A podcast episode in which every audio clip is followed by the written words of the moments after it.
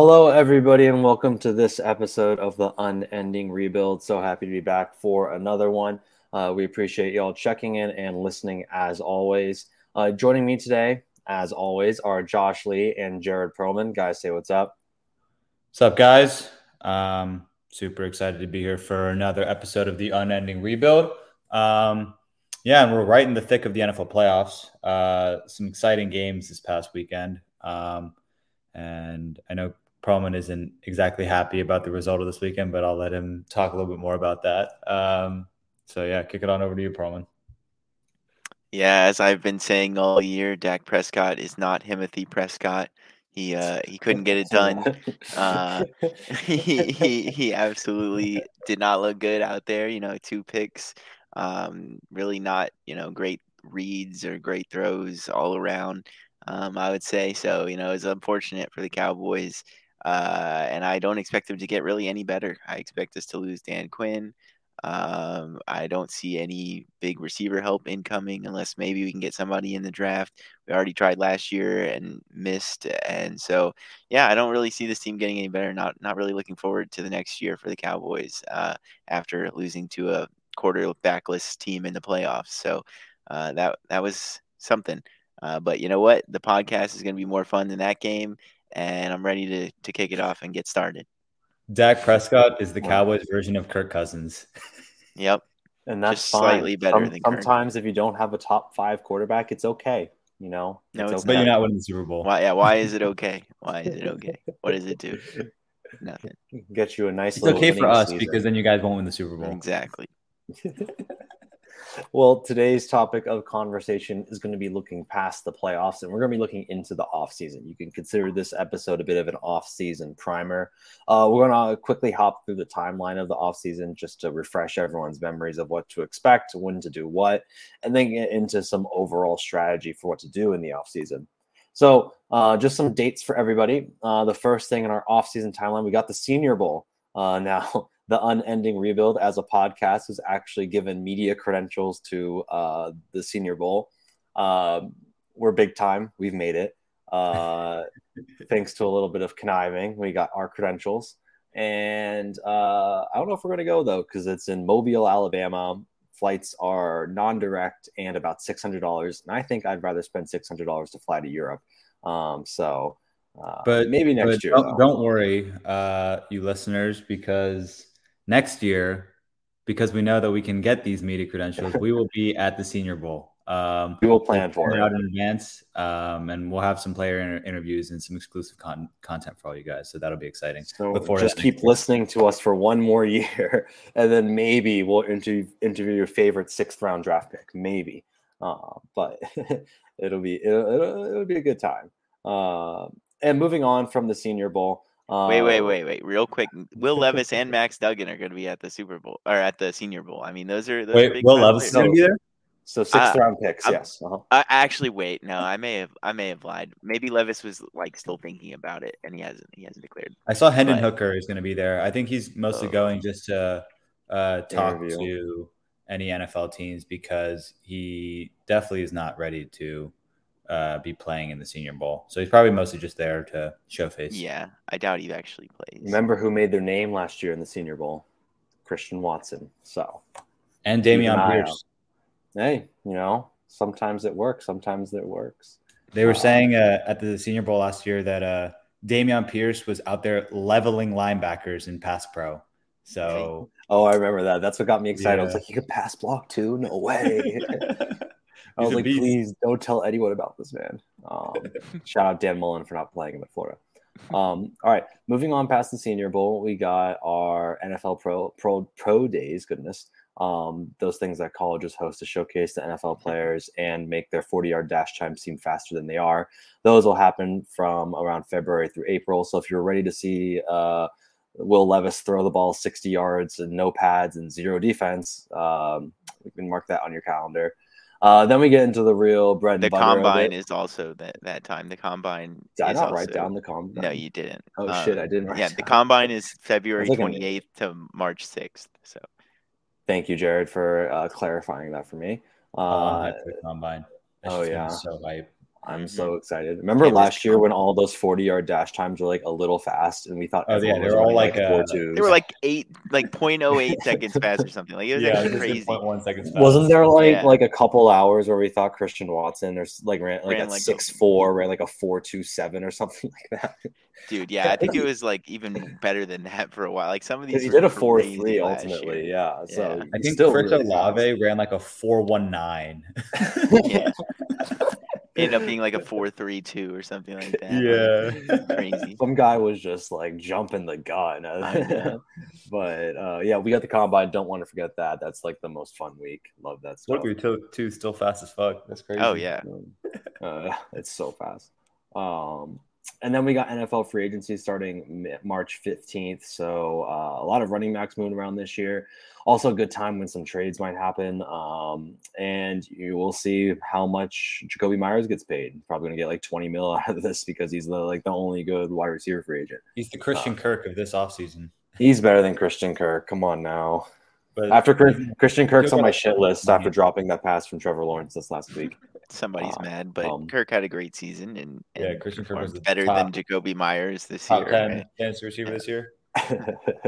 uh, and then uh, the NFL draft, what we're all uh, excited for is April 27th through 29th. Um, I will actually be out of the country during that. So I will be waking up and praying for lovely landing spots uh, when that happens. And then we move into mini, mini camps in May, July. We got our uh, training camp beginning, August, the preseason, with August 4th being that Hall of Fame game. Uh, will Zamir White run it back uh, like he did this year? Remember when Josh Jacobs played in the Hall of Fame game? Uh, and we all thought that he was going to be like cut or something. Yep.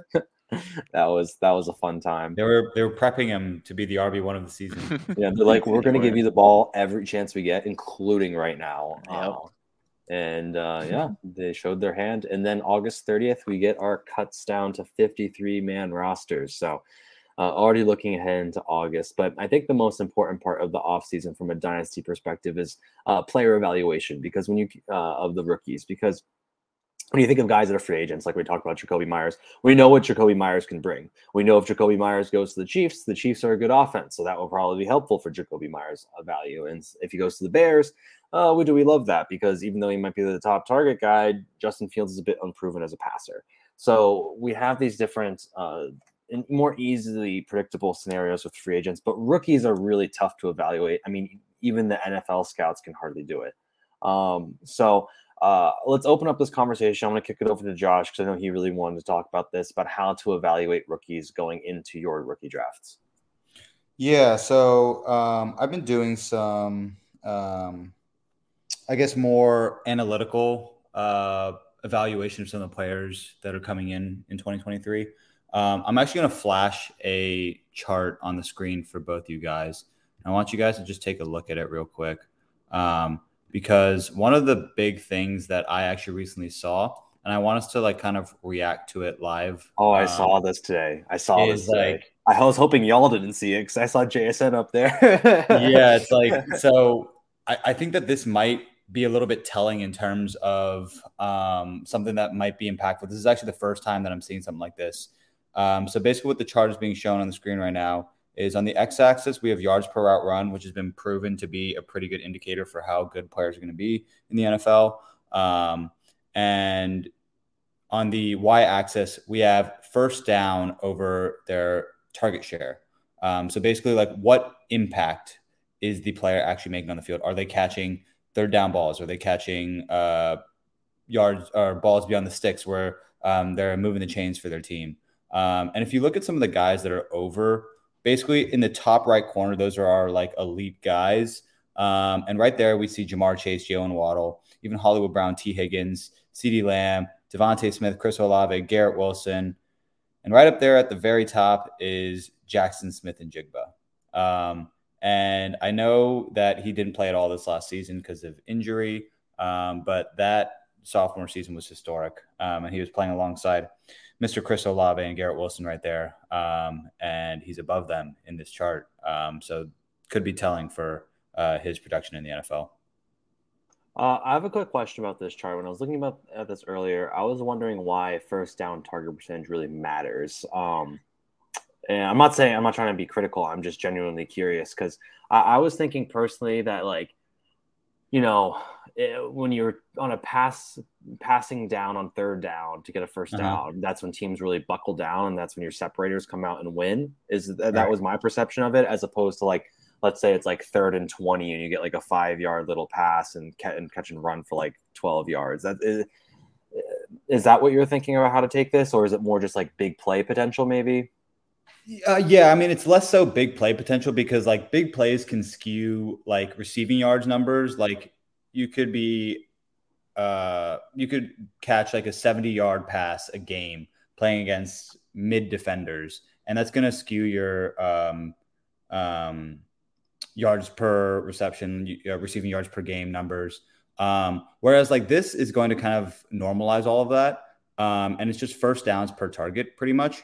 Um, so I think that gives you a better idea of like, okay, teams are looking to throw the ball to these guys when they need a first down.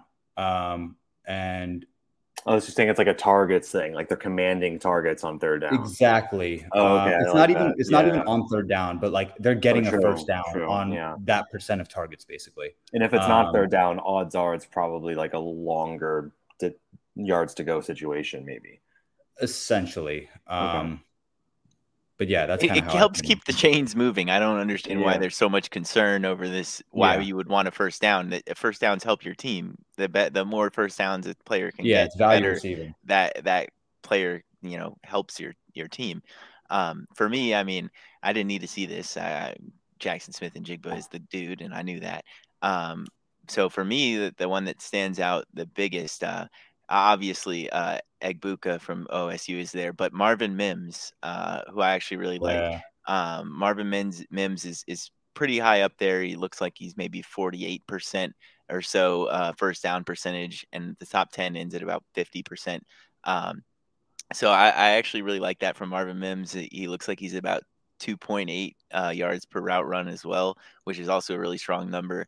Um, I, I think Marvin Mims has some very good skill uh, good route running, good hands. I, I, he's physical. I like him out of Oklahoma, so I'm gonna definitely have to look at some more of that, uh, some more of his tape and see because I definitely like seeing him up there right below Garrett Wilson, uh, and and in that bunch there with Olave and Jefferson and, and the other guys. Um, but yeah. yeah, definitely didn't need to see this for Smith-Njigba. He's he's just that dude already. Yeah, yeah, just something pointing out. But yeah, I'm I actually wanted to transition us into the Marvin Mims discussion. Um, so you did it perfectly for for me Perlman, because on this next chart that I'm going to show you guys, um, so what I'm going to show you here is the 2023 rookie wide receiver underclassmen versus 2018 to 22 uh, classes, and it's the peak season EPA per play for all players that have at least 50 receiving yards per game, um, drafted players only in the Power Five or uh, the Group Five, um, sorted by highest and lowest. And out of every single player every single receiver drafted since 2018, Marvin Mims is number one in terms of EPA per play, and that's expected points added per play. So Marvin wow. Mims kind of just like jumps off of the screen, jump up, jumps off of the charts in terms of how many expected points added is he creating on every single play um, where he's targeted.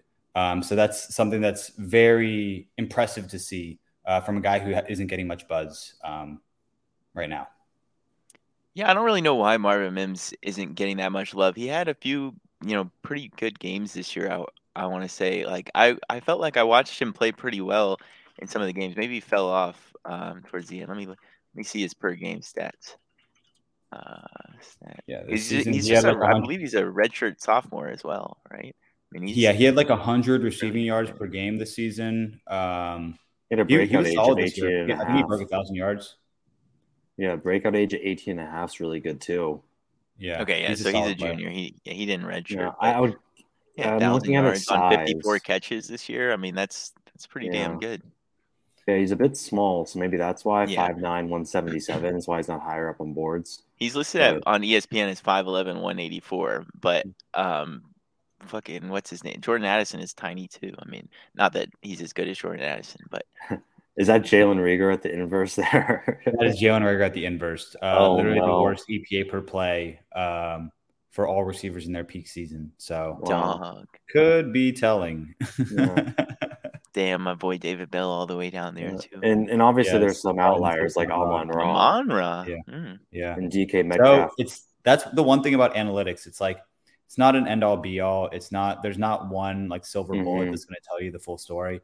Um, that's what makes evaluating rookies so difficult. Um, it changes player by player where there's prospects who are outliers on certain metrics, but um, are uh, peak on certain metrics. Like it's it, it's a very uh, it's more of an art than a science, um, where you kind of have to Yeah. evaluate the total prospect and not just look at the numbers. It gives a red flag too, and I think it's really important to account for draft capital as well. Um, Yeah, it definitely does. and you know, when you have a guy that is like in the positive EPA, gets like a first round draft capital, odds are they're gonna be pretty good. I mean, then the names on this list, uh, the top EPA guys that were first round were Waddle, London, CeeDee Lamb, Rashod Bateman, Ja'Marr Chase, Jameson Williams, Jefferson, Ruggs, Hollywood, A.J. Garrett Brown. Wilson. Uh, oh, and AJ Brown second round capital, but um, oh, true. Oh, you but- but, this yeah, yeah, but just like the guys with the first round draft capital, pretty much all there was like who's the worst player on there? Like Bateman, and that's just because he's gotten hurt. Yeah, I mean, you know, or Ruggs because he killed somebody, but like, uh, but like that that's that's pretty indicative. So let's say like Quentin Johnston. Do you think even though he wasn't so great on the other grab, I mean, he gets first round draft capital. Does that pretty much lock him into being like a wide, at least a wide receiver two, uh, maybe? I think so. Um, it's like I said, no silver bullet, but yeah, I guess we can go back to this chart if Perlman didn't see it. Uh, Quentin Johnston is a little bit lower. Um, so On his first down mark, yeah, but he still has a pretty Yeah. good uh, yards per route run. The He first does. down mark is is an interesting comparison um, of how they help the team, but I don't think it's nearly as indicative of future success um, that- as probably yards per route run. Um, but that I said, agree. I mean he's a little bit below, but I I think Quentin Johnston's body type scares me a little bit too. He looks so skinny out there. Um, but I mean, I, I do think he should be a beast. Uh, he's big, he's fast, and you know, he, yeah, number two on that chart, Josh showed that's it's a great number.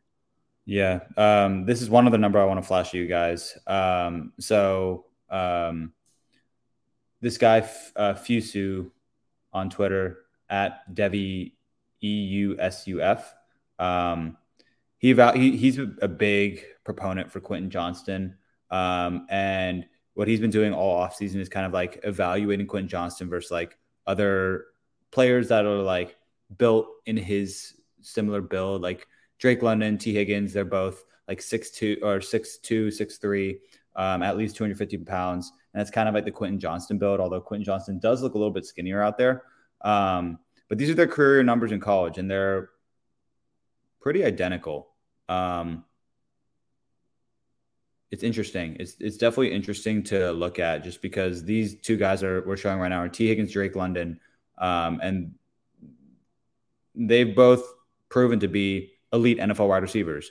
Um, and their production is similar. Maybe their style isn't the same. And Fusu's takeaway here is maybe style is overrated, um, and that doesn't matter because we've seen Quentin Johnston on the field. He he's an athletic freak.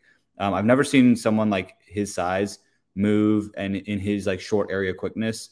Um, so I'm excited to see what Quentin Johnston uh, uh, does in the combine and uh, where he gets drafted because he's an intriguing prospect. Yeah, that was my takeaway from this too. Is that Johnston's just Johnston's just faster than these guys. You know, like so. Hmm. Yeah, maybe the idea of that style being like not similar is not really that important. Just the more so the size and yeah, I mean Quentin Johnston has those tools of being like just that physical wide receiver that just dominates. So we'll we'll have to see what's this next graph you got up. Uh, I'm just kind of going through some numbers. So these, so he Fusu also compared Quentin, Quentin Johnston to two other first round receivers that are in a similar build um, as him. Um, so we looked at AJ Green and Sammy Watkins.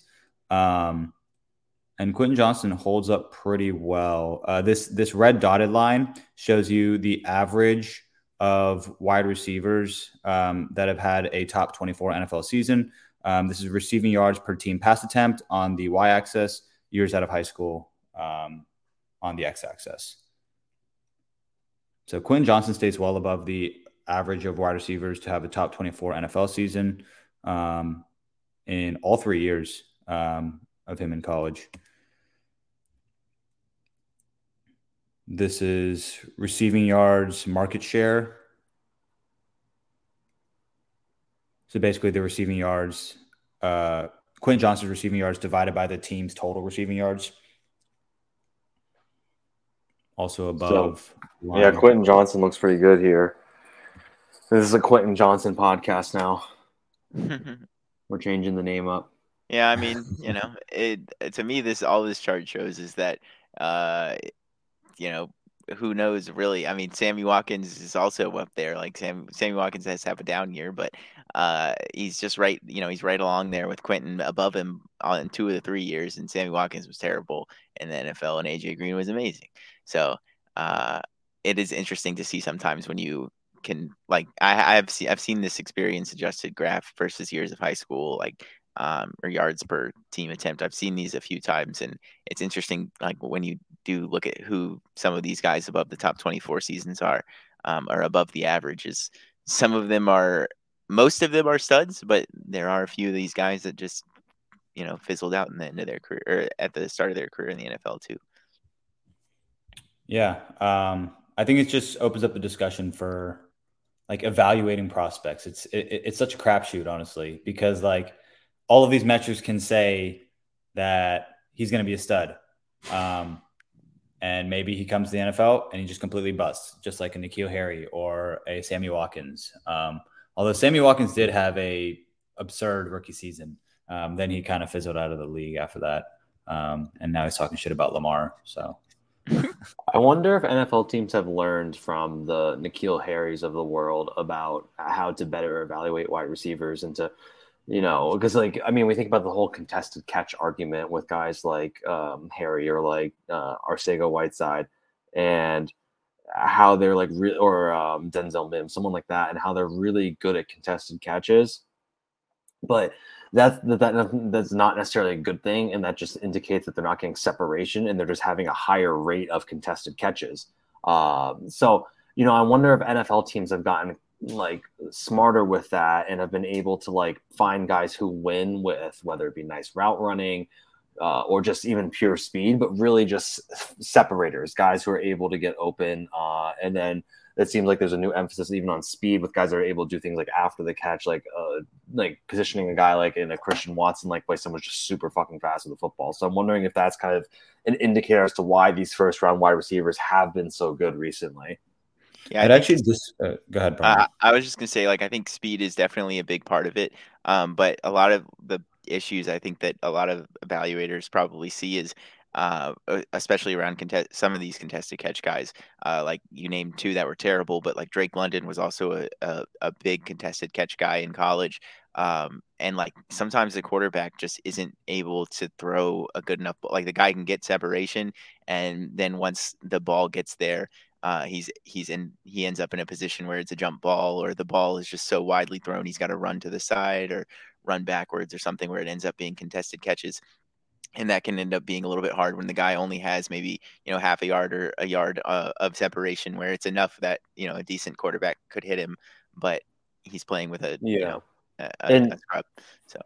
and to clarify i don't think it's like i don't think you should just go ahead and throw out the stat. I think just in context it's not always a good thing so like what you said like a quarterback could be shit and that's why you have to do contested catches you're getting open the ball thrown behind you uh, josh what were you going to say yeah, I was actually going to bring up the same point. I was going to say Drake London was talked about as a contested catch guy, but permanent yeah. on that. Um, yeah. So, yeah, I, I, think kind of the big thing is like you need the full story. Um, you can't just like handpick stats that um, shine your prospect in a in a good light and kind of anchor your entire take around that one statistic. You need to get the full story. Have to have full context um, to understand if this guy is going to be a good player in the NFL or not. Um, and even then, you might make some incorrect takes. Um, but that's what makes this so fun. yeah, I always liked uh, evaluating running backs better. I always just found it more easy for me because I think there's a lot of like very like clear cut things that like like can the guy pass protect well? Is he perceived as someone who can pass protect? Is he perceived you know, can he catch the ball? It's like it's like a lower bar for those kind of things. And then um you know, things like vision and stuff are like those are the harder things to evaluate.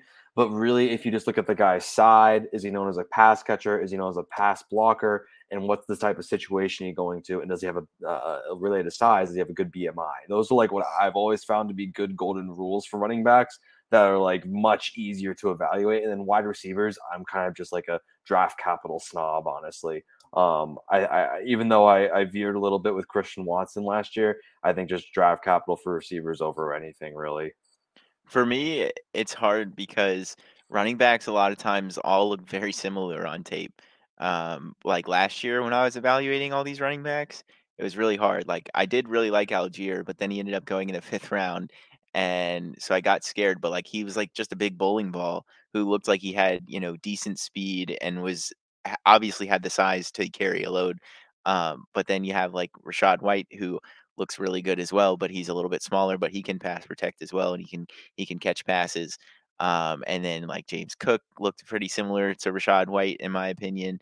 Um, and just I don't know, there were some other guys. It's just hard to for me it was it was harder to differentiate the like the middle tiers of running backs um, from each other. Whereas wide receivers, it felt like you could to me, it felt like you could see a little bit more of guys getting separation. There's so many like big play opportunities for wide receivers that you can see them catch the ball in traffic or adjust to catches down the field.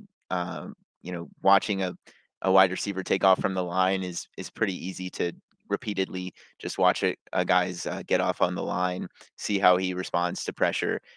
Seeing people get out open in zone versus man is something that um, you like. Those are two aspects that you have to watch, but they're so different and you can tell very quickly whether it's man or zone uh, when the play starts that you you're able to see how they react to that um, I don't know. I I definitely prefer the wide receiver evaluation, uh, in my opinion. Just I don't know. It's just so hard um, for me to differentiate those middle tier running backs uh, that I, I just kind of get lost in everything. Yeah, I just look for the guys that like it sounds dumb and it's probably not going to happen, but like who could be a bell cow? That's how I landed on Dameon Pierce. Like he had the higher BMI. He like like Josh said earlier about the pass blocking at the Senior Bowl. He was getting buzz for that. He was getting buzz for like he, he could like yeah decent reception numbers in college. And then look at like why what are the things that are holding him down? the things to me that were holding him down weren't that like they, they weren't that substantial. But to so, me, it's like, what's the difference between Dameon Pierce and Tyler Allgeier? Tyler Allgeier had more rushing yards this year. They had a pretty similar fantasy seasons. Obviously, Pierce got hurt at the end of the year, but like, how how do you differentiate between those two? Uh, whereas, like, you know, they both were supposed to be on bad de- bad teams this year with bad defenses, bad running games, bad offenses, and they both looked like they were able to carry a load. I mean, they're both big physical running backs that could handle all three roles. So uh, that for me is is difficult. Yeah, that is a tough one. Um, I don't really, honestly, I don't really have a good answer for that because both look solid. Um, you know, you can always fall back on the draft capital answer, but it's not even that much different. Uh, both teams seem willing to run. I would say difference right now. Now this could certainly change. Is that the Texans seem to have more of a willingness to give Pierce a higher percentage of the touches uh, than what the I, Falcons are for Allgeier. I mean, I think Allgeier was like take he take he took over the starter role at the end of the year, but also that you know that's not really what I'm talking about. I'm talking about rookie evaluation, not team evaluation. Oh, rookie evaluation. I gotcha. Uh, I think it's more so like um like take Tyler Allgeier and Dameon Pierce for example, because um, I agree with you, Perlman. Like when you watch the tape, like most of these guys look pretty similar. Um, you're gonna most likely be watching highlight tape um, so these guys are going to all have highlight plays if they're on an NFL team. Um, they should be crushing uh, guys in college. Um, but I think it's more so like, where's the opportunity? Because in fantasy football, volume is king. So, um, like Dameon Pierce, for example, he was going into a backfield where who was the lead back there? Was it? It was like Rex Burkhead, Marlon Mack, yeah, those um, two. Like Wale was there, I think. Wale, like nobody was. There There was no established lead running back there, um, and so which was a key component of what I was looking. Which was a key too. component of Dameon Pierce. But I think that's breakout season. Like, like to me, that's kind of silly. Like because what about like Rachaad White or or someone like that who like Fournette is there, but he took on a pretty big role as well. Maybe as a rookie, Rachaad White isn't as good as Dameon, but who's to say Dameon doesn't get another running back in there and Fournette is like too old now to to continue to be good. Like he I mean he looks like it. Um, or Allgeier, who again, you know, has had more rushing yards than Pierce. Um, like even though he wasn't the starter at the beginning of the year, he broke a thousand yards rushing. Uh, I I think that's hard like to just say like and and Dameon Pierce's value didn't skyrocket because he had a great start of the year. Like he's still a later round back, so is Allgeier, so are the other guys, whatever. Um, and so like the like is that helpful for next year? Is is saying that the Texans had an open backfield really the strategy you want for dynasty if you're not going after like the one championship this year like you want longevity so mm-hmm. i don't think that that situation should be a big part of your decision so do you no, think I, that I Dameon Pierce should have been rated lower like Allgeier or Allgeier should have been higher or meet in the middle I mean, I think they probably should have been pretty similar and higher, I guess, uh, or at least Allgeier should have been. I mean, Dameon was probably drafted near his ceiling, especially in redraft leagues.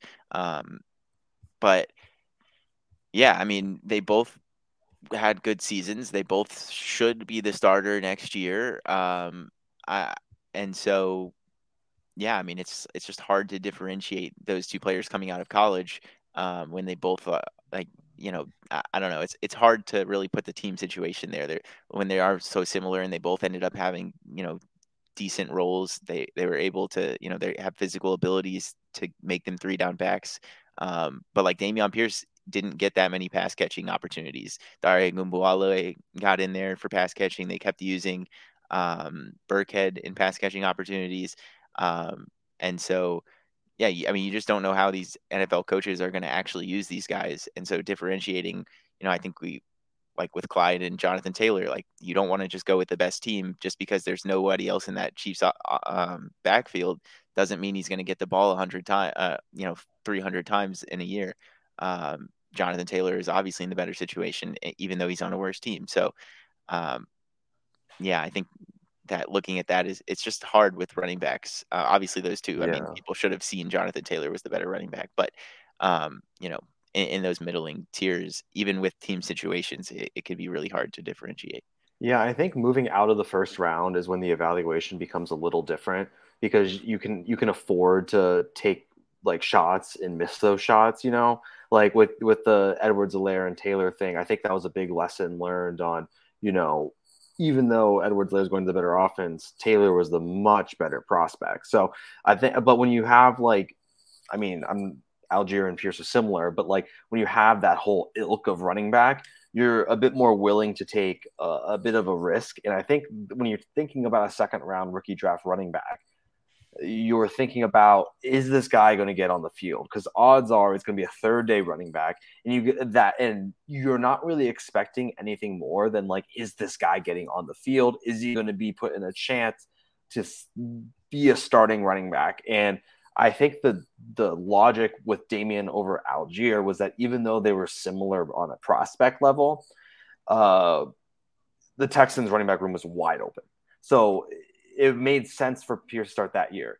Now the Falcons did have Cordarrelle, and Cordarrelle's old and whatnot. But and also I think they had Mike Davis at the beginning of the year too, which people were thinking about too.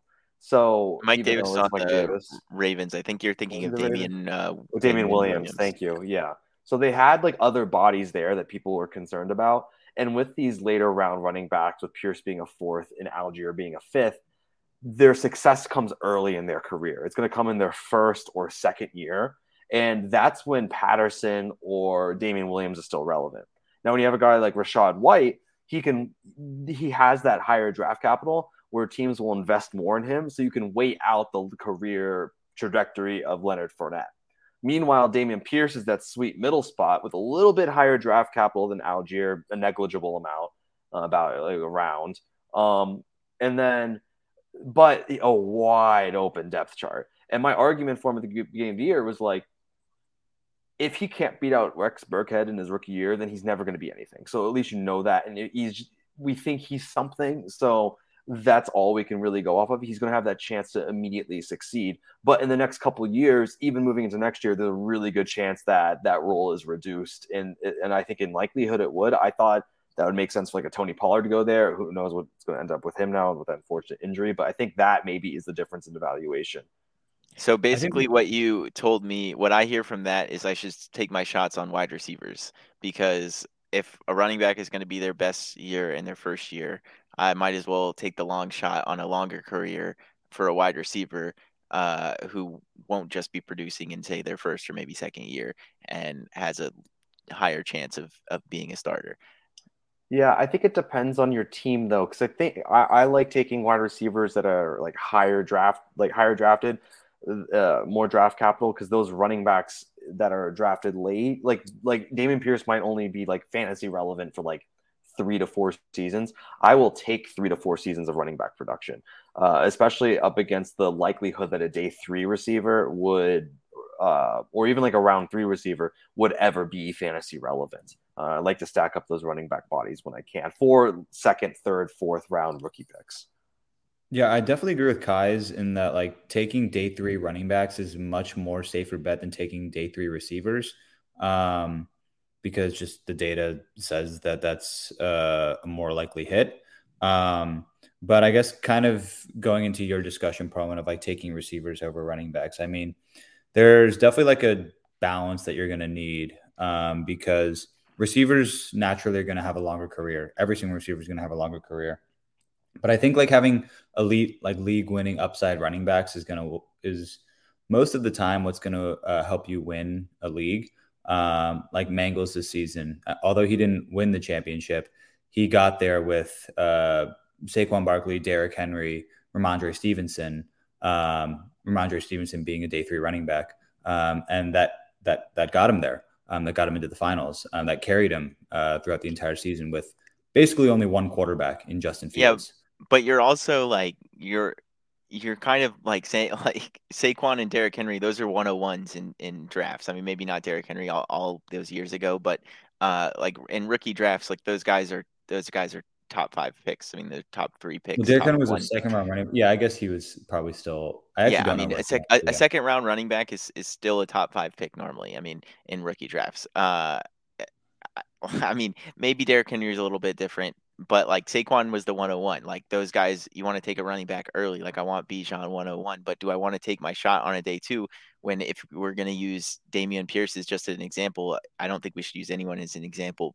Like that's just going to hit versus a figurative figurative wide receiver who didn't hit. But like Amon-Ra St. Brown, he was a second round rookie pick. Do I want to take my shot on him or do I want to take my shot on Dameon Pierce? Obviously, those aren't fair comparisons, but I think wide receivers, like if if your rookie fourth round, fifth round running back is going to last two years and your wide receiver doesn't even start until his second year, your value is lasting so much longer with the wide receiver in those later in that second round rookie draft than than this running back that you took a shot on, unless it's Alvin Kamara or something like that, who was a super late pick who ends up being a starter. I, I think this to me gets into a broader like roster construction question because my the way that my like idea of how that how your roster roster should be constructed is actually a bit different from my current team. I've gone into the camp of like settle your quarterbacks, get those settled um, in super flex leagues, put that aside, and then get like three to four like stud receivers if you can, and then running backs just churn them out just churn them and churn them and churn them. Because realistically, what was the difference this year between like Dameon Pierce and like Latavius Murray? On a like on a points per game basis, there really wasn't that much. Yeah. So what's the argument to drafting uh to drafting? Well, I'm saying to drafting guys like in the second, third, fourth round, first round picks for receivers, later rookie picks for guys that you know will produce. Because I mean, second round. Why not know, just trade your second round pick for Latavius and I don't know, some other Cordarrelle Patterson. Like you could probably get both of those for a second round pick. Maybe, yeah, maybe that is the proper process. I mean, I'm saying I've progressed and mm-hmm. changed in my understanding. I mean, uh, it, it's and, also dangerous, like playing this like generalization game because like we could be in like what was it like 2018 when your first round was full of N'Keal Harry, Jalen Reagor next year, um, where you're drafting these first round receivers and you're missing out on the guys uh, the running backs that are falling in the draft that are going in the second, third round. Um, so it's a dangerous game to play when you're generalizing, and it's more so like evaluating the prospect, uh, looking at the prospect's metrics, looking at the um, yards per team pass attempt, you're looking at the expected points added um, beyond above expectation, like those sorts of things. How good is the player actually? Um, versus oh, the media is telling me this that this player is good. I'll just go ahead and draft this player just because that's what everyone else is doing, and I don't want to look dumb and draft someone else that uh, and all my league mates are going to make fun of me. I'm there, there's there's that side of the coin. Um, so I wouldn't generalize in terms of saying, oh, you should draft your receivers in the first round, draft your running backs later, or you should draft your running backs early and then draft your receivers later. I think it's more so just like looking at the players on a prospect by prospect. I know it's time consuming and it takes a lot of work, um, and there's a lot of resources out there that'll help you do it.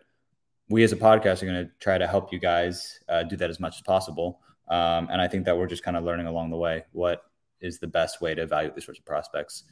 Um, yeah, because yeah. the analysis, analytic stuff, and then there's also the film stuff. So it's uh, you can you can look at it in two ways. And to clarify, I'm not saying that it should be like blanket receivers first round, you know, running backs later on. I'm talking about for like those day three picks. I'd much rather have running backs. Uh, I'd much rather take running backs and wide receivers that are day three picks. Then for the roster construction, you know, let's say you're spending like like I did last year. I spent the 101 on Breece Hall. I could I have traded that 101 for like a top receiver. Let's say like last year. I mean, who could I have reasonably traded that for? Um, maybe like AJ Brown, hypothetically. Um, I, I, think that would have been a trade that gotten done because people kind of down on the Eagles trade and with DeVonta Smith there. Let's say that could have gotten done. You know, would I rather have Breece Hall or AJ Brown? Because then let's say, as my team did, I went from rebuilding to contending. I have AJ Brown now. And then what if I just traded my 23 first for um and maybe something else for one of those RB ones that was on a rebuilder? So now all of a sudden, you know, I have both assets and that late 23 first, I was able to convert into a running back who would have replicated Breece Hall's output. And then let's say you keep churning that each year you do draft picks for running backs throughout the trajectory of AJ Brown's career. Was that a question? No, yeah, I didn't hear. Just, just, just, just, just, just a scenario, a dream scenario where I have AJ Brown.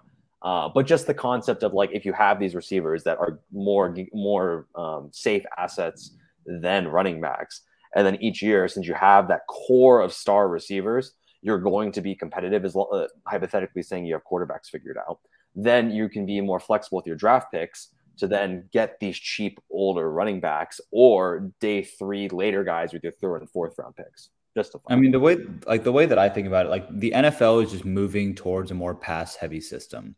Um, there are, is maybe like five teams in the NFL that run the ball more than pass the ball. Um, and the most pass heavy teams pass the ball over like 65% of the time. Um, so you, you're it's probably a safer bet to be taking some of these elite receivers rather than trying to get elite running backs. They have um, longer uh, career longevity. They have um, uh, better spike weeks. Um, there, there's a lot going for receivers, and I think the NFL is kind of moving in that direction. Uh, problem is, we have to start two running backs on our team every single week, um, and so that creates a position of scarcity where the guys at the top, the really great running backs, are tough to come by. Um, and that's why you got you do have to be evaluated in prospects. Like Breece Hall, for example. Yeah, you could trade Breece Hall for AJ Brown, like the one on one for AJ Brown. Um, you could trade away the one on one this year, Bijan, um, who's probably going to be a pretty good running back for a long time. Um, so like that that just goes to say like it's it, it's more so on the prospect where I expect Breece Hall and Bijan Robinson to have pretty long careers, um, even though they are running backs. I, I still believe that there are running backs who can sustain a, a sizable workload until they're well into their 30s, like a, a back. Well, I don't know about well into their 30s. Okay, like these guys are coming in at like 20. Hey, if Rex I, Burkhead I could do it, I don't know. Rex I mean, Burkhead like, didn't sustain a great career. Shaun Alexander lasted 37. Um, How old like, were they when they came in the league? Did they like? Did LT play 15 seasons? I don't think so. I mean, like Breece Hall came in when he was 20. He's not going to be 34, 34 playing. Okay, but you're still going to get 13 years of production out of Breece Hall. Um, 12, 13 years of production out of Breece Hall, and he's well, maybe not now that with the 20 ACL, but he's he's 20 years old, so he's going to recover pretty well from that 20 ACL. Um, he's going to recover pretty quickly. Yeah, and those are these are again 101 yeah, these are they hold value. Those those stud running backs they hold value. But so I feel like the later wide receivers hold value as well. Like a guy like even Jakobi Meyers is undrafted. And he's gonna he's gonna end up gaining a shit ton of value with this big draft, like uh, or with this big contract he's gonna get. Um, and like he's five years into his career, he never gained a ton of value, but he's been you know a solid producer and a solid value piece for a long time, and he's a later wide receiver. These running backs, like people aren't going out and actively trying to get Dameon Pierce, even though he's a second now going to be in a second year player and had a very good season. Same thing with Allgeier. Um, like basically both 2,000 yard rushers, but nobody's banging down the door to come get them. Um, whereas wide receivers, people just the thought is they're going to play for longer and be starters for longer, and that value holds and like of course the value does hold with those top running backs and and that's where you know you can get a little bit nitpicky with you know AJ Brown versus Breece Hall like I think I'd like AJ Brown better but it doesn't it's not really that big of a deal because both of them should be producing close to 20 points a week. Like if you have to only start two running backs versus three wide receivers maybe you give that cons- some consideration. But those top running backs of course they hold value very well like Saquon Barkley they hold like he has he had some down years after his fantastic rookie year, and he held like a top five RB position for years, and he deserved it. But Rhamondre Stevenson, he I don't even know what, what running back he was, but he was, you know, he had a great season. People aren't really banging down the door to come get Rhamondre. People aren't giving first for Rhamondre, really.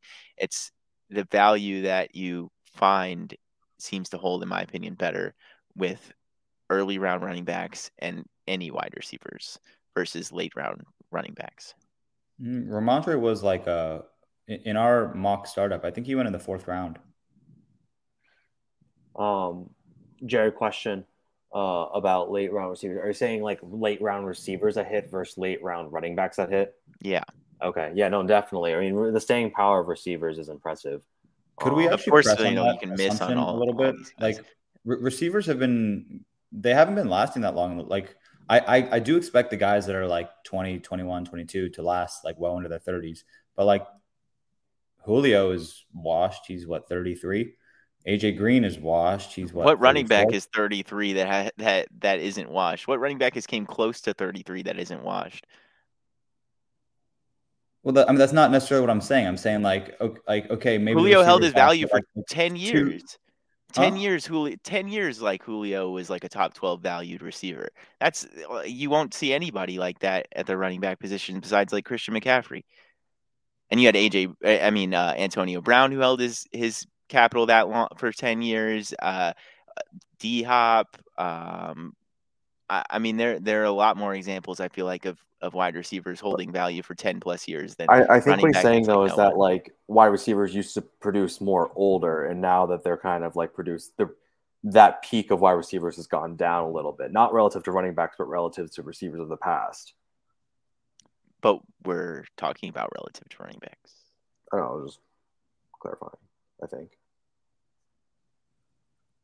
uh, what you got? I mean, yeah like I'm I'm I'm just still thinking of like the golden age of running backs of like the late 90s, early 2000s. Why? Maybe that's 20, 30 years ago. It's, it's, it's not relevant anymore. You just said back. teams run run way less than they ever have. Uh, this I mean, year is true. different, it's but true. I, I why wanna, are you thinking about 30 years ago? well, it, um, because like, okay, it was like 15, 20 years ago, but um, because it's still like historical data like it's it's like maybe it's not as relevant but it's the it's guys i still think guys like can hold up for a long time in the league. Like these running backs that are coming in in 2023 like some of these dudes are like 225 230 they run like 4 4 4 5s and we haven't seen that in the league in, in the last 20 years. And there's so many of those dudes coming into the nfl these next coming seasons. So i think it's it's difficult to overgeneralize to just it's like recency bias where like the past 10 years we've seen all these receivers just like ha- it's been the golden age of wide receivers but before that receivers weren't having that prolific of an era. Yes, the NFL is moving towards a more pass heavy sort of system, but running backs are also pa- catching passes way more than they have ever in the past. So running backs are able to become more re- or stay relevant in the passing game because they catch passes. And that's kind of what's happening with the guys that are coming into the NFL in 2023 with like Jahmyr Gibbs, De'Von Achane, um, Sean Tucker, um, Bijan Robinson. Like those guys like catch passes very, very well. Um, so I I wouldn't discount like completely say that the running backs are completely irrelevant and like you're not saying that but like you're kind of going with the notion that receivers all like it's going to remain the golden age of receivers and like we're going to continue to see this uh amazing thing with receivers where they continue and play like 10 to 15 years that can happen with running backs too like these guys are all just yes running backs are underappreciated they don't the running backs take like way more of a beating than wide receivers. LT LT even had ten. He had ten good seasons. That's your example of a long career. Ten. Like how long did Adrian Peterson play? Uh, let's see. And and sorry, LT had twelve seasons, but I mean there were ten good ones. His last two were not good. Um, Adrian Peterson. Uh, let's see his career. He was in the league for 14 years. Yeah, but how many good years? One, two, three, four, five, six, seven, eight. Uh, I'd say like 10. So again, the best running backs of all time, 10 is really your max. You have okay, 10 good so years. what? Who, who is your example? Julio? Julio, D Hop. We're pulling sure. receipts. Julio one. had one, two, three, four, five, six, seven, eight good years. Um, DeAndre Hopkins.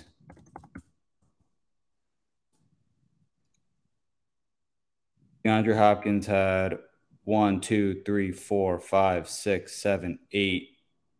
Okay, D. Uh, I mean, uh, Julio had three, six, seven, eight, nine. I mean, he had he had ten years in Atlanta. His value didn't go down because of the one year he got hurt. Like that, the reason I, mean, I cut LT, the reason I cut the reason I cut LT's off is is because his it was his two last years in his NFL career. He was old and didn't play like and didn't have the stats like that. He, you know, he lost his dynasty value at that point, unless people are dumb. Julio in 2013, having five games played, he didn't lose his value. He had 1,600 yards the next year. Are we uh, talking val- So we're talking production or value, not production. Yeah. I mean, AP is going to hold his value. He probably hold, held his value like well and like until like you at 32 years old, he's probably still holding his value. I don't really think so. How, Adrian Peterson was was not uh, a high round draft pick in when he like left the uh, the Vikings. Uh, at uh, Uh, okay, at thirty, at thirty, he had fifteen hundred rushing yards, eleven touchdowns. The next yeah. year, he got hurt. I bet you he was still being drafted pretty high in 2016. He's probably still a first round pick, coming off a 1511 touchdown season. Okay, yeah. So at 31, he probably was, and then his value then fell off. So it was one, two, three, four, but, five, six, seven, eight, nine years of. So of and like DeAndre Hopkins, again. like yeah, DeAndre Hopkins has been a beast. He's 30. We'll be 31 next year. Where's he going in startups? I mean, he he. I traded him for a first. I mean, yeah, but that was, that was in the season. Like it's it's a completely different scenario. Like that, that dude was, was buying for uh for need during the season. So like in a startup, I feel like that'd be a better like gauge of value. And I don't know. There's like probably 30 receivers I would take before D Hop. Some a couple things that I wanted to add to this conversation are first, I think we need to just recognize running back by committee has taken over the NFL, but also there haven't been the, any special running backs for. but while. also just the the changing in perception of like second running back contracts and how they hurt a team. Uh, I think that also impacts running back longevity because a guy like Ezekiel Elliott shouldn't have as big as a role he had that he has right now, but he has to because of that contract. So people like that, I think, I, I think just you, circumstances like that. I mean, back in like 2005, Saquon Barkley would be like making money hand over fist, and now it's like the Giants are like, do we want to pay him what what he's asking for? So I think the perceptions towards running back second contracts has changed. Uh, that you don't have to pay the guy so much to do the job because you can just get a guy in the sixth round hypothetically that could do the same thing. maybe not quite as well, but for the value of your money, the same thing. Did you see I what Saquon said in the interview? Uh, he said he wanted like he asked for like twelve or fourteen or something like that. He uh, I don't think he gave a number. No, he wanted he wanted McCaffrey money. That's what he said. I think. No. What do you sure? think he said, Josh? Just say it. What do you What did you see? Um. So a reporter asked him what he like is if he's going to ask for like a lot of money in a second contract, and he said, "No. Like I'm realistic. I know that I have been dealing with injuries for the past two years. Um, I haven't been living up to my potential." And I'm not expecting to reset the market or anything. I'm just. Uh, well, yeah, I mean, me, meeting McCaffrey is not resetting the market. It's not resetting the market. Like uh, if you're if you're getting McCaffrey money after the injuries that he's had, uh, it's McCaffrey had the same injury, uh, or did he? No, with similar injuries, but but I just wanted to bring that. Saquon didn't play for like three years, uh, healthy for three years, and I wanted to bring that into the conversation, and I wanted to give light pushback on the idea that the NFL is increasingly a passing league. Um, I'm, this is a perspective that I heard. Credit to whoever said it. I saw it like months ago. I don't remember who it was, but it was interesting to me. And it was the idea that as the NFL is right now continuing to increase in passing, do we then start to see a decrease because defenses are going to be so ready for the passing game? They're going to be so ready for it. They're going to be playing like cover three, whatever that it leaves the box more open for running, and therefore we see an increase in running, and it's just going to add back and forth. Now, so that's I, what we saw this year. I mean, there yeah. were I think there were 16,000 yard rushers this year versus 5 last year. Teams played mm-hmm. a lot of two high safeties this year, and I still don't think that really rocketed any any real running back value like up compared to other positions. We had we had a great running back year this year and people still don't love Josh Jacobs because he doesn't have a contract. Um, like there were, like I said, I think there were 16,000 yard rushers this year versus five last year. And even Miles Sanders had no touchdowns last year. And this year he had like 10, he had like 1,300 yards, and his value didn't skyrocket. There's just, there just seems to be perception issues or something within the dynasty community, whereas the older running backs just really don't retain value. Whereas you can get a 27 year old wide receiver that has retained most of his value from being a rookie. Is that something to take advantage of, though? Maybe it is, but that's what I'm saying with rookies is your value holds when you take those wide receivers, and you, you, can for... then trade them, or or you know you have them for four years in great production, and then you trade them. Like whereas Dameon Pierce, you have him for four years, great production. You can't trade him because he's too old and he's a dead running back. Nobody cares because he was a fourth round four years ago. But Amon-Ra St. Brown four years from now is going to hold his value. Like I think the likelihood on hitting on a Dameon Pierce versus an Amon Ra is higher for Dameon Pierce. And so then with those later rookie picks, I'd much rather, you know, if I'm taking that, if I, I much, I, I'd much rather take the higher probability of success for the position of scarcity in the in the running back position. I mean, the odds of getting an elite wide receiver for like a second or third round rookie pick is, is slim. I think much and I'd rather take that smaller window of production, even if his value craters at the end. You know, I think it can also depend on where your dynasty team's at. You know, like if you're trying to win, you might take the running back, but if you're trying to like you know build a bit more, maybe the wide receiver. But we also just get like screwed so often on those like it's just a crapshoot, really. I mean, even someone like Terry McLaurin was seen as like an anomaly. He was like a third round wide receiver from Ohio State, you know. So it's it's just it's really tough with those wide receivers to evaluate. But if you hit the higher, the high is higher than the running backs because because of that longevity. Yeah, it's like the shooting for upside versus shooting for the safer bet. Um, so, so some guys last year, just to use last year as an example, since we're talking about Dameon Pierce, uh, Dameon Pierce was taken in the first round in one of our drafts, but he was taken in the second round in another. Uh, other guys who went uh, late first or early second um, include guys like Christian Watson, George Pickens, uh, Jahan Dotson, Rachaad White, um, Isaiah Spiller, Brian Robinson, Tyler Allgeier, um, Alec Pierce, and Jalen Tolbert. So it, it seems like there were definitely some misses and definitely some hits between both of the positions. Uh, a guy like Isaiah Spiller, super ta- highly touted for a few years while he was still in college. Uh, a lot of guys thought he would be pretty highly drafted, ended up falling to the fourth round, same as Dameon Pierce, uh, and was then a second round rookie pick. Has done absolutely nothing, uh, doesn't even see the field. Uh, Brian Robinson 21 years old. did gain did gain value. Uh, had decent draft capital. Played in Alabama. Um, nobody wants Brian Robinson.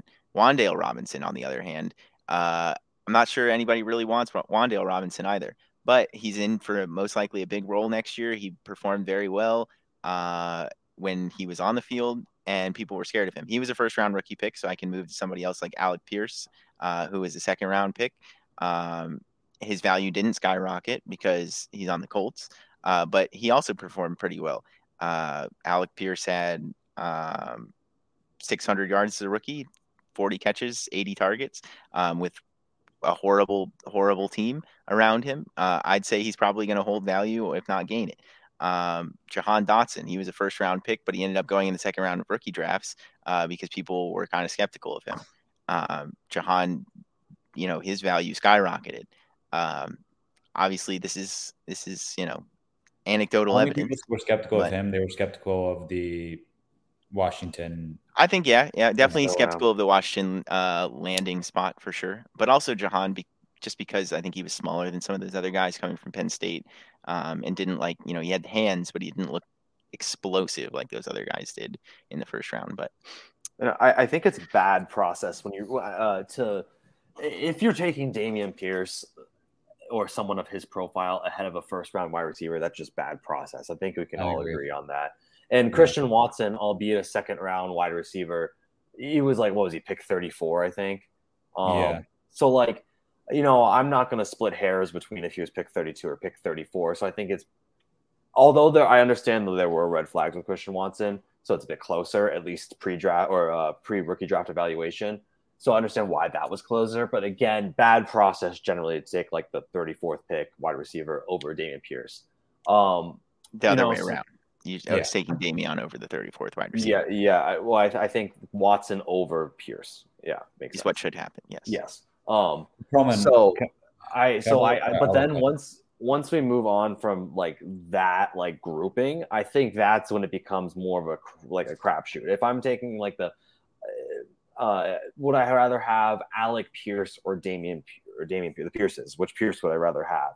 Um, I think then you have to evaluate the position of your team. You know, are you looking to win now or not? And I, I, think that you know a guy like Dameon Pierce is a much better pick than an Alec Pierce because the odds of an Alec Pierce being someone who surpasses Dameon Pierce's uh, proposed three to four years of maximum X fantasy value, um, I'd much rather try to get Dameon Pierce than Alec Pierce. So what if you go around further though, and then you're looking at in the third round, Zamir White, Khalil Shakir, Keaontay Ingram, Tyquan Thornton, Isaiah Pacheco, Kyren Williams, Romeo Doubs, Pierre Strong. I'm always betting on the running back because all they need is an injury for relevance. I mean, we don't see wide receivers step in and be like the wide receiver, you know, like like replicate the value of the starting wide receiver that gets hurt. You know, I'm never expecting an Isaiah Pacheco or to or to like have any long term value, nor I would expect any wide receiver to have any long term value. What I'm looking at there is profile, and do I think they could play 65, 70% of the snaps based on that profile, given the right circumstances of injuries happening. So for me, that's not what I, I look for upside. And I feel like a guy like Khalil Shakir and Romeo Doubs had a ton of upside compared to, say, Keaontay Ingram, Zamir White, or maybe even Isaiah Pacheco and Kyren Williams. Uh, Romeo Doubs had a wide open depth chart um, and another rookie coming in and and gained value drastically. Khalil Shakir was on a great team. He looks to be a good wide receiver, in my opinion, when he gets on the field. He's had a lot of opportunity later in the year, and that team is losing a lot of pass catchers and doesn't really have anybody besides Stefon. Zamir White hasn't gained anything. Keaontay Ingram hasn't gained anything. Pacheco does look like a good running back, but what's his dynasty value? Uh, Kyren Williams is useless. Um, Pierre Strong, useless. Tyson Chandler and Hassan Haskins, the other third round running backs, absolutely useless. I think the more valuable thing to me though is can I get a handful weeks out of, of production uh, sporadically throughout that running back's career, and I will take that over these wide receivers that have like a one in fifty chance of hitting and being some sort of consistent option. You know, I mean, think about like, like a guy this year, like, uh, you know, Mack Hollins or something like that. like someone that like maybe would get you like seven to eleven points this year, and I even had a spot start him in some situations. you know, like he had a really lucky situation where Waller got hurt, where Renfrow got hurt, and even then he was still. Meh. But if you took a running back in that situation, a guy who's bounced around and got just a few spot starts, I would take the spot starts of the running back over that like Mack Hollins like player that this this later round receivers in all likelihood being. And when I'm not, and there's still the chance that that late round running back could be like some like god tier player that somehow. So like I'd much rather take the running back. Yeah, but Mack that, Hollins is like a sixth year player and like wasn't even drafted in. I'm talking draft, about like the project. I'm talking about the projection. Josh, what are you gonna say? Yeah, let me jump in here real quick. So, um, two things I want to add. Uh, first, I I kind of agree with Kai's in terms of like like we can talk about dynasty value like all we want, but the only thing I really care about is like guys like putting up points on my team. I don't really care like how uh what their perceived dynasty value is. Um like okay, like Romeo Doubs it has a perceived dynasty value that's higher than maybe like Isaiah Pacheco, but their fantasy production on the field, like their actual fantasy points this season, were about the same probably. Um, and Pacheco probably did it for more games because Romeo Doubs was hurt for a decent amount of time. But it, we're also falling into the fallacy of like taking one draft, one rookie class, and like over analyzing that one class. So like we can go back to like 2021 and kind of use that same lens where the third round running backs were Rhamondre Stevenson, Javian Hawkins, Larry Rountree, Jermar Jefferson, fourth round running backs, Jaret Patterson, Chris Evans, Kylin Hill, Benny Snell. Oh, Benny Snell wasn't a rookie. Uh, Khalil Herbert, Elijah Mitchell, Puka Williams versus the third and fourth round receivers, Tutu Atwell, Josh Palmer, Anthony Schwartz, Ihmir Smith Marsette, Cornell Powell, Shi Smith, Mike Strachan.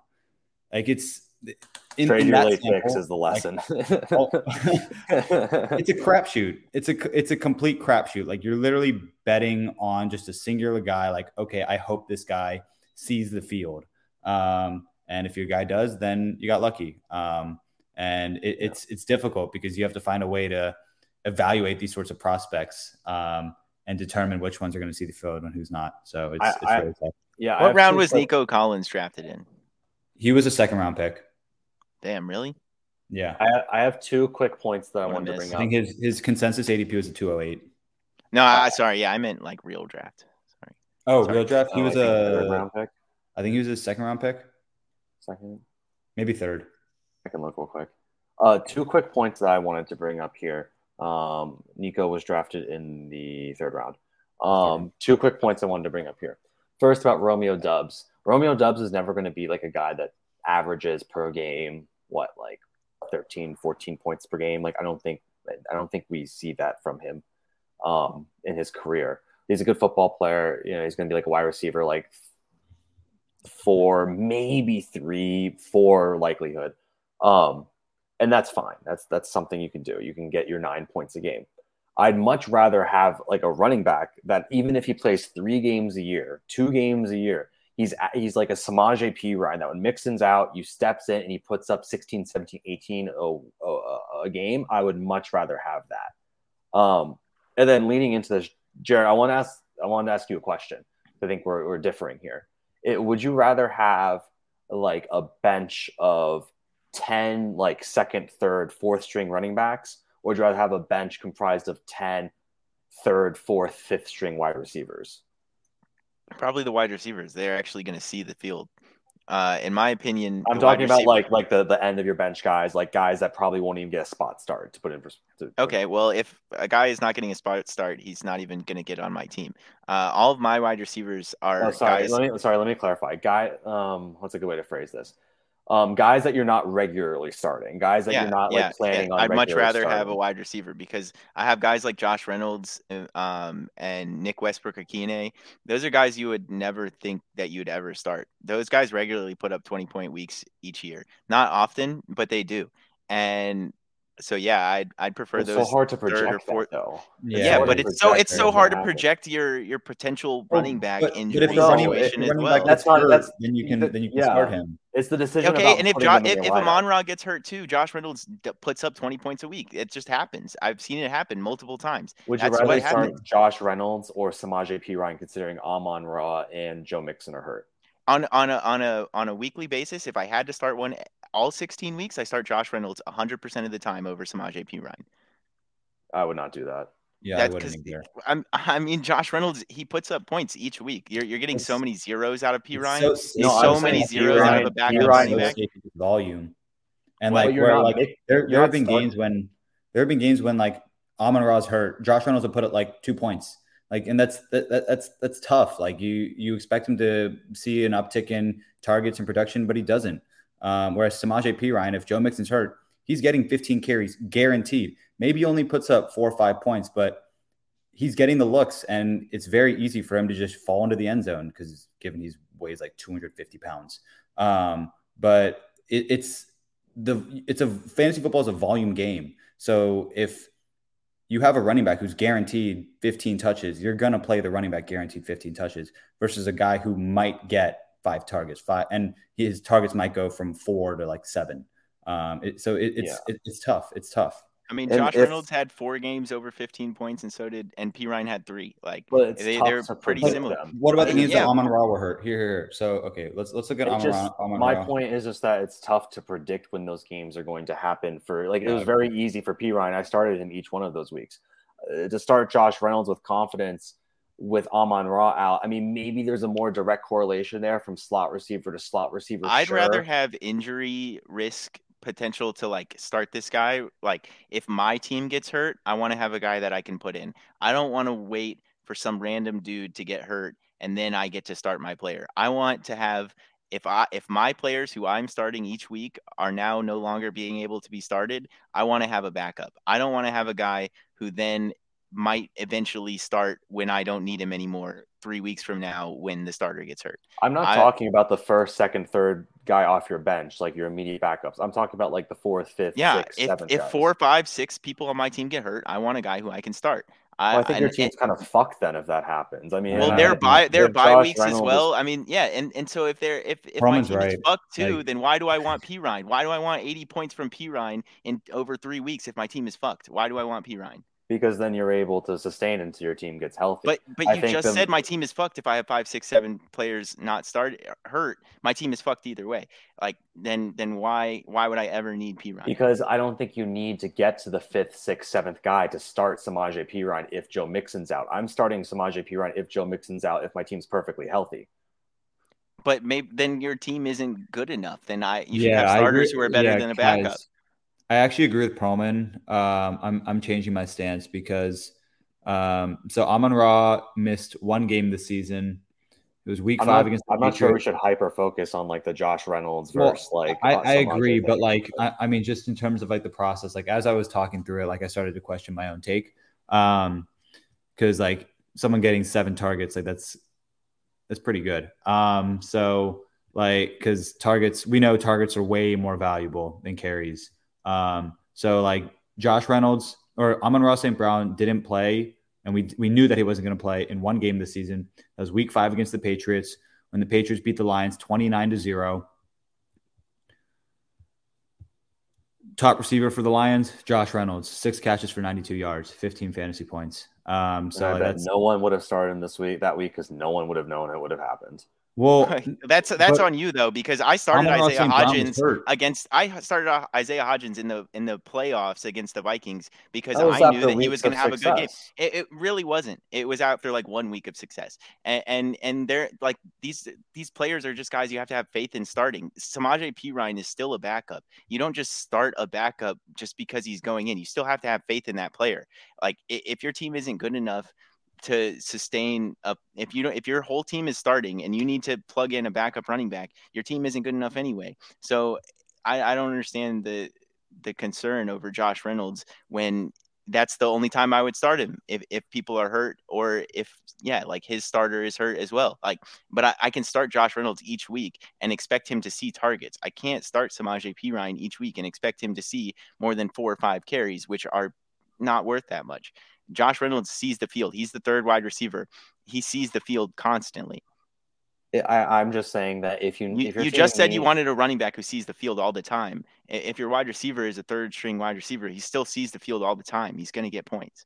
I'm not interested in starting third string or fourth string wide receivers on my team. I'm not interested what, in starting backup running backs on my team. I'm not talking about starting them. I'm only talking about starting them in a situation where the starter goes down. I'm I'd talking still rather about roster, the guys roster that guy too. I mean, what's the point of rostering someone if you're never going to start them and you don't want to trade them away?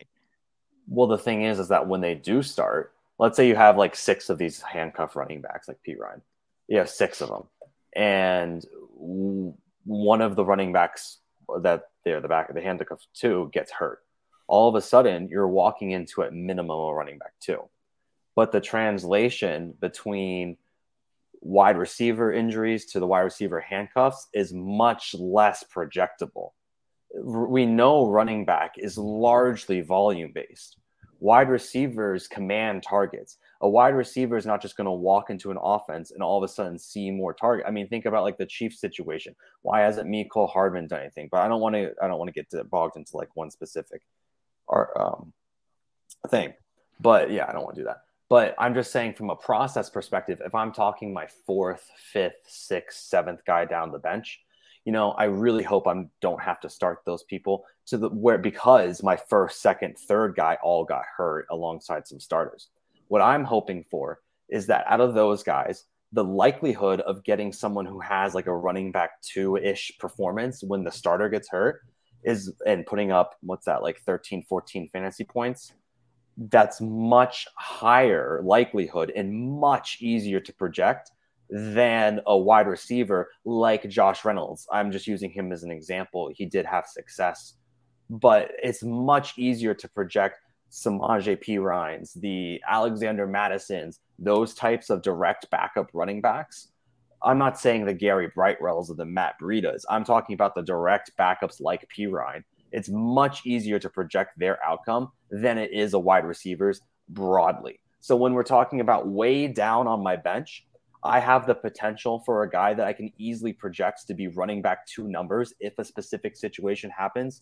Those guys are all, dart throws, anyways. I would much rather go for that higher ceiling than project for a situation when those four guys on my bench get hurt and I might need Josh Reynolds seven points per game. If that happens to me and I for some reason I'm still contending and and I have none of these running backs that filled in, I'll just trade my second round pick away for like Allen Lazard. Yeah, that does doesn't for me. I, I don't feel that way. I mean, I feel like I, I would prefer to have the starting value on my team rather than just wait around for an injury. I, I want guys that I can plug in and play anytime if I think they have a good matchup. And if a guy is a backup and we're waiting for his running back to get hurt, you can't ever plug that guy in and play. If I need six spots on the end of my bench for for running backs to just possibly maybe their starter gets hurt, that's six spots that I don't have of any player who's actually seeing the field. So if I have six Josh Reynolds, I have six guys who have the potential to get 20 points any week. I have six guys who probably put up 4 points each week. But I don't have six guys who put up 0 points each week and I'm hoping for an injury. So that is why I prefer those late those later wide receivers, those lower those guys down the depth chart, is they're going to see the field, and I don't want to wait around for an injury, and I don't want to clog up my roster with six spots, all waiting for an injury when I can have six guys who are actually going to see the field. So, what would you? So you would value just at a dynasty perspective, you would value Josh Reynolds more than Samaje Ryan. Like you would trade one for if you had Samaje, you'd trade one for one. I mean, probably not those two guys. Um, I mean, I think Perine is is probably a little bit better. Uh, I mean, just because of the fact he actually let's say the profile, the, the, concepts, the the the handcuff yeah, running back. In general, like I said, I would I would much rather have the wide receiver. Okay. Yeah, I mean, I have nothing else to say on that. I, I disagree, but I understand. Yeah, I mean, we disagree. Not much more to say, I guess. Yeah, we'll, we'll go fight after the pod. you guys had a very long, drawn out discussion over that, and I think that like you guys are both right because you can build a case for one or the other. And I think that just goes to show like it's I guess this is more of like a process thing. Um, but like it, the way that it actually plays out is you, you never really know. Um, cause like there could be scenarios where uh, an Amon Ra gets hurt and you can play Josh Reynolds. But at the same time, Maybe all be a- six of Kai's running back starters get Uh, yeah, and one of those all I guys five will only- run starters. down and only need one of them to hit. up like zero points.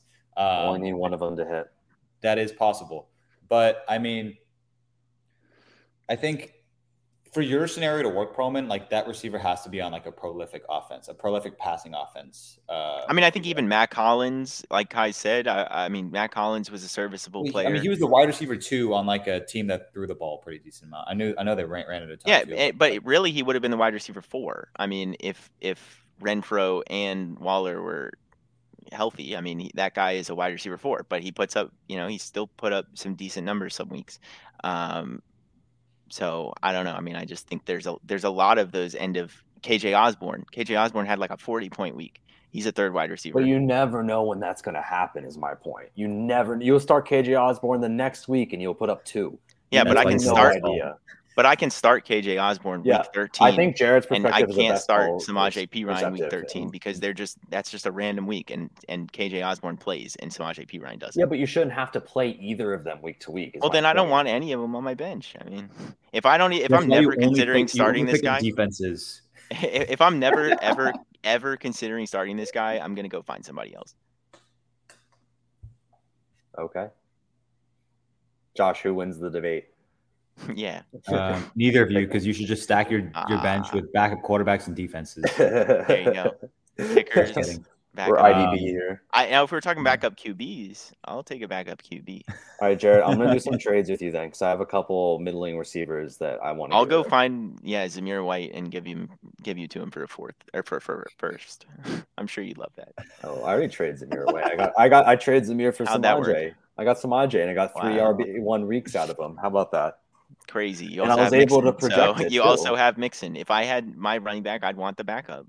Yeah, and if I didn't have Mixon, I'd want Perine too, because we love direct correlation. What? You have no. Mixon and Perine. Yeah, that no, makes I'm sense. saying when the starter goes out. Yeah, that makes sense. But P not Ryan's just a P bunch of Ryan's points when Mixon went out that were easily projected because, or that his numbers were uh, going to go up, his volume was going to go up because Mixon was out. He had 30 points, 19.3, and 21.5. Yeah, but that's like yeah. I mean, if you don't have Lovely. Mixon, what's the point of of keeping that guy on your team? Because that can those three weeks can win you three weeks, and then all of a Josh, sudden we the just talked about Josh Reynolds. He had 15 points to one week. Am- Amon Ra don't was know out. when it's going to happen. We just said Amon Ra was out. Pay attention. What do you mean we don't know when it's going to happen? He just said when Amon Ra was out, he scored 15. in one week. Yep. The week I he was out. What Yeah, more do you want? If if if Mixon was only out one week and, and and Perine had 40 points, he'd still use that as an example. I bet It's if we one were to map out like wide receiver handcuffs to running back handcuffs, the correlation in predicted points for running back handcuffs would be much, much, much higher. I bet Okay, if we let's- let's mapped out the something amount of wide receivers, wide receiver threes score over the course of the season versus backup running backs, the wide receivers would win every single time. Yeah, hundred percent.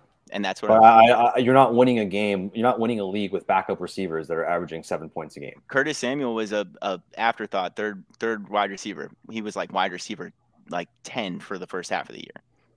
And then he wasn't. Yeah, and neither was Perine. And you don't know when that's going to happen. And Perine doesn't have any more value but than you know Samuel. when it's going to happen. You did know when it was going to happen because the reason why. Davante Adams is so good is because you know week to week Davante Adams is going to put up a lot of points. If Davante Adams put up 40 points one week, zero the next, 40 points the next week, zero the next, Oh, you shit, would wait, be- like he did in the playoffs this lower. year? Because I don't think his value got lower because of that. Well, let's talk. Let's let's just Davante Adams. Interesting. You heard yeah. me. Let's let's let's talk trends. But yeah. Anyway. Okay, okay. How, have to say. so, how, how about for the beginning of of next week's podcast, uh, you both bring me data on uh, why backup receivers are better or backup running backs are better, and we can decide. We can have a verdict for next podcast for for the listeners. I'm down. I'm confident. So, I- what what string do I have to start with? Fourth string, third string? you decide. Second uh, snap percentage, just context. B- you- build a you compelling provide case. context. All right. Backup Yeah, receiver. I'll just do whenever the starter's out and whenever there's a direct backup.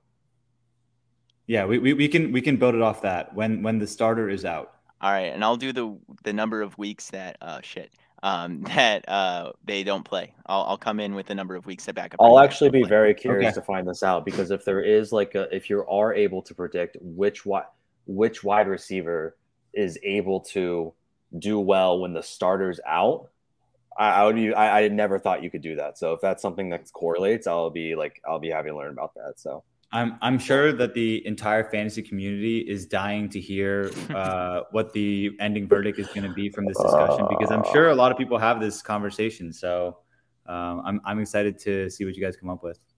Well, now I'm motivated to beat Kai's even more. So I will We- come we with go the from- best stats all time. I mean I, I I know I've already won, so I probably don't have as much motivation as I should. So yeah, true. no you, one- you providing one stat over and no over one again, you really the, won that. the, You killed the, it. the no one's ever clamoring at the waiver wire to get the handcuff wide receiver. So no one's spending fifty one dollars on Josh Who's the Reynolds when Christian Debatable. McCaffrey went down last year. when who went down. McCaffrey. It was Chuba. With Chuba a last mix year? of uh, with a mix of Uh, Yeah, Nick Nick Westbrook Ikhine went for 44 FAAB dollars this year. 44 FAAB dollars this Which year. Nick dumb Westbrook because Yeah, I- I dropped that dumb. shit. You know, which is dumb. 44 you just you just you just said that it wasn't happening and it did. So I don't know what more you want from me. No, I can't control dumb people. Well, it was Oh, Josh, so I don't Yeah, I don't did know what you want from me. I'm, I'm gonna have to side with Perlman on this one then. Yep. I don't know what you want from me. All right, I Uh, think that'll do it. Yeah, I think right? that'll wrap us up today. Well, thanks everyone for listening. A bit of a long one. Uh, we haven't had a good debate like that in a while, so Yeah. uh, it was a pleasure sparring back and forth, forth with you, Jared. It's Um, healthy. Yeah, um, we'll get into the personal attacks and insults later. Next week. Um, yeah. All right, thanks everyone. Appreciate it.